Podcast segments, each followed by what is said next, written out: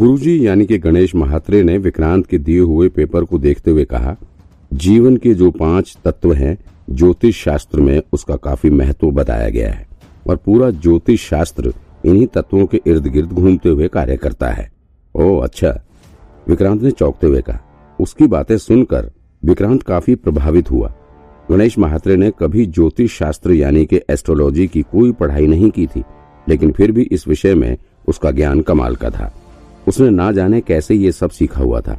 सुनने में आया था कि गणेश महात्रे पहले पंडित का काम भी करता था और उसके काफ़ी सारे शिष्य भी थे। भले ही उसने ये धंधा भी कमाई के नज़रिए से ही शुरू किया था, लेकिन फिर भी उसे ज्योतिष शास्त्र की काफ़ी जानकारी हो गई थी। ये आपने जिन पहेलियों के बारे में लिखा हुआ है, ये काफ़ी पुराने समय की पहेलियाँ हैं। यानी कि ये प्राचीन ज्योतिष के साथ जुड़ी हुई हैं। गणेश ने बड़े ध्यान से पेपर में देखते हुए कहा, देखो इसे, हवा चलती है, लेकिन जल शांत रहता है। कीचड़ का जल, समंदर, दोनों हथेली पर धन। अगर देखा जाए तो इन सब शब्दों का कोई विशेष मतलब नहीं है। लेकिन अगर इन्हें एक एक करके समझा जाए तो फिर इसका ज़रूर कुछ न कुछ मतलब निकल कर आएगा। जैसे इसे थोड़ा ध्यान से समझने की कोशिश करो। हवा चलती है, लेकिन जल शांत है। शब्दों पर ना जाकर अगर हम इसके लय पर जाएँगे तो फिर इस सेंटेंस का एक अर्थ निकल कर आता है। तो इसका क्या अर्थ है? विक्रांत ने उत्सुकतावश सवाल किया। मुझे अभी कोई आइडिया नहीं है, गुरुजी ने उत्तर दिया। ज्योतिष विज्ञान में इन शब्दों का कोई सीधा अर्थ नहीं मिलता है, क्योंकि ये बहुत पेचीदा है। इसके सही अर्थ को समझने के लिए हमें इस पहेली के लय को समझना होगा, क्योंकि इसकी लय में ही पहेली का उत्तर छुपा हुआ है। हवा चलती है, लेकिन जल शांत रहता है। हवा चलती है, लेकिन जल शांत रहता है। हवा चलती है, लेकिन जल शांत रहता है। गणेश महात्रे ने इस वाक्य को दो या तीन बार रिपीट किया। ये शब्द अंकों के हेर फेर को दर्शाते हैं जबकि कीचड़ का जल ये वाक्य किसी पद को दर्शाता है। तुम क्या कह रहे हो? मुझे कुछ समझ नहीं आ रहा। है इससे अच्छा तो तुम मुझे ये सब बताते ही नहीं। विक्रांत ने ना खुश होते हुए जवाब दिया। अच्छा मुझे जल्दी से ये बताओ इन सब का मतलब कैसे पता चलेगा? वेल well, गणेश महात्रे ने अपना सिर हिलाते हुए कहा देखो इन सब का अर्थ समझने के लिए तुम्हें ज्योतिषाचार्य की कुछ पुरानी किताबें समझनी पड़ेंगी। मुश्किल ये है कि बहुत कम ही ऐसी किताबें इस वक्त मौजूद हैं, जिनमें तुम्हें इन सब पहलियों का अर्थ मिल सकता है। मैंने ऐसी किताब सिर्फ़ एक बार देखी है। कहा? कहा देखा है तुमने? कहा मिलेगी ऐसी किताब? गणेश महात्रे ने अपना सिर हिलाते हुए कहा। किसी मंदिर में। वहाँ किसी ज्योतिषी के पास थी। मुझे ढंग से याद नहीं है। गणेश महात्रे ने अपना सिर ना के इशारे में हिलाते हुए कहा। अब मुझे ढंग से याद नहीं आ रहा कि कहा और किस मंदिर में गया था। ओ विक्रांत मनी मन निराश हो उठा। उसने मनी मन सोचा कि इससे अच्छा तो मैं अपनी माँ की ही बात मान लेता। मैं खुद ही अपने मामा के घर चला जाता तो फिर हो सकता था कि मुझे अब तक कुछ पता लग गया होता। अच्छा चलो ठीक है फिर, मैं चलता हूँ, विक्रांत ने गणेश महात्रे से कहा और फिर वो यहाँ से वापस जाने के लिए मुड़ गया। तो वो गोल्डन पिलर, गणेश महात्रे ने विक्रांत से आशा भरे शब्दों में कहा। ठीक है ठीक है, चिंता मत करो, विक्रांत सक्सेना कभी अपनी बातों से नहीं मुकरता। फिर चाहे वो वादा कुत्ते के साथ ही क्यों न किया हो, मैं तुम्हें गोल्डन पिलर की सारी जानकारी दे दूँगा, और उसकी फ़ोटो भी तुम तक पहुँच जाएगी, विक्रांत ने अपना सिर हिलाते हुए कहा। लेकिन विक्रांत आगे बढ़ते हुए दरवाजे तक पहुँच चुका था और फिर वहाँ रुक कर बोल पड़ा, मैं गोल्डन पिलर से रिलेटेड सारी इन्फॉर्मेशन यहाँ तक ले आऊँगा, लेकिन अब ये यहाँ के गार्ड्स के हाथ में है कि वो तुम तक सारी इन्फॉर्मेशन पहुँचने देते हैं या नहीं। हम्म क्या? क्या मतलब? गणेश महात्रे ने विक्रांत की तरफ़ अजीब सी नज़रों से देखते हुए कहा, अभी तो तुमने कहा कि तुम अपनी बात से नहीं हटते, फिर ये क्या है, हा? जब गणेश महात्रे ने बोलना बंद किया, तब तक विक्रांत इंटेरोगेशन रूम से बाहर आ चुका था और उसने इस रूम में लगे हैवी मेटल डोर को बंद कर दिया था गणेश महात्रे से मिलने आने से पहले विक्रांत ने उसकी सारी हिस्ट्री पता कर ली थी गणेश महात्रे बहुत ही शातिर और निर्दयी अपराधी था तकरीबन 20 साल पहले उसने बेबे और अशोक चौधरी के मर्डर के साथ जराइम की दुनिया में कदम रखा था। हालाँकि उससे पहले भी वो चोरी के गलत धंधों में इन्वॉल्व था, लेकिन तब तक उसने किसी का खून नहीं किया था। बेबे और अशोक चौधरी के मर्डर के बाद उसके मुँह पर मानो खून लग गया था। उसके बाद से जो कोई भी उसके रास्ते में आ जाता, उसे वो बड़ी बेरहमी से मारकर अपना रास्ता साफ़ कर लेता था। ना जाने कितनों को अब तक वो मौत की नींद सुला चुका था। मिस्टर मणिरत्नम अय्यर को मारकर उसने शेख मोहम्मद के मकबरे में दफन कर दिया था। इसके बाद वो यहीं नहीं रुका। जब जंगल में डिटेक्टिव देवाशीष मुखर्जी की टीम ने उसे अरेस्ट करने की कोशिश की, तब उसने उन लोगों को बम से उड़ा दिया। सच में गणेश महात्रे जैसे दरिंदे को तो जीने का भी हक नहीं था।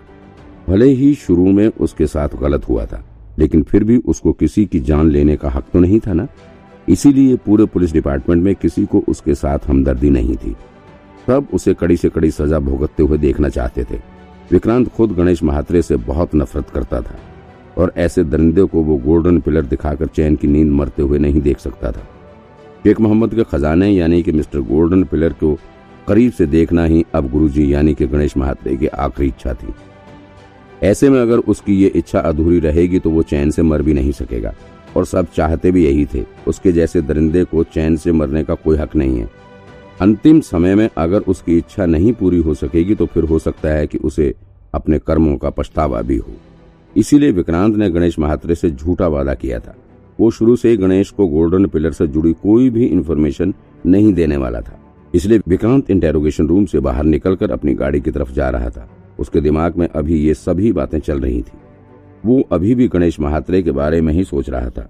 एक बार के लिए तो उसके मन में ये भी आया कि अब कहीं ऐसा ना हो कि गणेश महात्रे की अंतिम इच्छा नहीं पूरी हो रही हो। तो मौत के बाद वो भूत ना बन जाए और उसकी आत्मा इधर उधर भटकती रहे। विक्रांत के मन में हज़ारों तरह के ख्याल उमड़ रहे थे। उसका मन काफ़ी अशांत हो चुका था। इस वक्त वो काफ़ी उलझन में था। काफ़ी देर तक वो बाहर अपनी गाड़ी में बैठकर कुछ सोचता रहा। तकरीबन दस मिनट तक सोचते रहने के बाद अचानक से उसने अपना फ़ोन निकाला और तुरंत ही अपने चेले सरताज को फ़ोन मिला दिया। और फिर जैसे ही फ़ोन उठा विक्रांत बोल पड़ा, सरताज, रुक जाओ अभी, काम रोक दो। हाँ काम रोक दो मतलब? सरताज ने चौंकते हुए पूछा, लेकिन हम लोग तो लेकिन वेकिन कुछ नहीं। बस जितना कह रहा हूँ, उतना करो। काम रोक दो मतलब रोक दो। कैंसिल करो इसे, विक्रांत ने ऑर्डर दिया। अब सरताज के पास भी विक्रांत की बात टालने की हिम्मत नहीं थी। तो उसने अपने साथियों को हाथ से रुकने का इशारा करते हुए कहा, ठीक है सर, रोक दिया। दरअसल विक्रांत और सरताज जिस काम की बात कर रहे थे, वो काम चोरी का था। दरअसल विक्रांत ने ही सरताज को फ़ोन करके तारीख के अड्डे के एड्रेस देते हुए कहा था कि फूल मंडी में तारीख के अड्डों पर चले जाओ और वहाँ पर जो भी माल पड़ा है, वो सब उठा लाओ।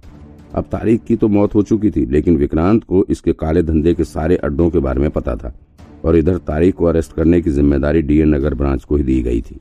तो विक्रांत ने अपना दिमाग लगाते हुए पुलिस के वहाँ पहुँचने से पहले ही तारीख के सारे माल को अपने कब्जे में लेने का प्लान बनाया हुआ था। लेकिन अब कुछ सोचकर उसने सरताज को वहाँ से माल उठाने के लिए मना कर दिया था। जब से विक्रांत ने गुरुजी यानी कि गणेश महात्रे से बात की थी, तभी से उसका दिमाग घूम गया था। सर हम लोग अब वापस जा रहे हैं, लेकिन वहाँ लाखों का माल है। आप मना क्यों कर रहे हैं? सरताज ने कंफ्यूज होते हुए विक्रांत से सवाल किया। छोड़ो उसे। तुम्हें बाद में समझ आएगा कि क्यों मना किया। विक्रांत ने जवाब दिया, अभी तुम लोग पूरा माल वापस उसी जगह पर रखो जहाँ से उठाया था। और अब पुलिस को जैसे हैंडल करना होगा, करेगी। तुम लोग निकलो वहाँ से, विक्रांत ने ऑर्डर दिया। ओके सर अपन लोग निकल रहे हैं इधर से। सरताज ने कहा और फिर उसने फ़ोन रख दिया। फ़ोन रखने के बाद सरताज तुरंत ही उस जगह से निकल गया। हम्म अब जाकर विक्रांत ने राहत की सांस ली। दरअसल सरताज को विक्रांत ने सिर्फ़ इसलिए मना किया था क्योंकि वो खुद के अंदर लालच नहीं आने देना चाहता था। इस केस पर काम करते करते विक्रांत इस बात का जीता जागता उदाहरण देख लिया था कि लालच बुरी बला है। आज गुरुजी उर्फ़ गणेश महात्रे जेल में अपनी आखिरी साँसें गिन रहा है। क्यों? सिर्फ़ लालच की वजह से। तारिक ने अपनी जान गंवा दी, क्यों? वो भी लालच की ही वजह से। अगर इन दोनों के मन में लालच ना आया होता तो शायद आज ये दोनों सही सलामत होते और सम्मान की ज़िंदगी जी रहे होते। विक्रांत के मन में भी पहले लालच की भावना आ गई थी। तभी उसने तारिक का माल उठाने का प्लान बनाया था, लेकिन गणेश महात्रे से जेल में मिलने के बाद विक्रांत को अपनी गलती का एहसास हुआ। उसे खुद के लिए ऐसा लगा कि अगर वो भी लालच करने लगेगा तो उसका भी अंत गणेश महात्रे और तारिक के ही तरह होगा। इसलिए उसने अपने मन से लालच को निकाल दिया।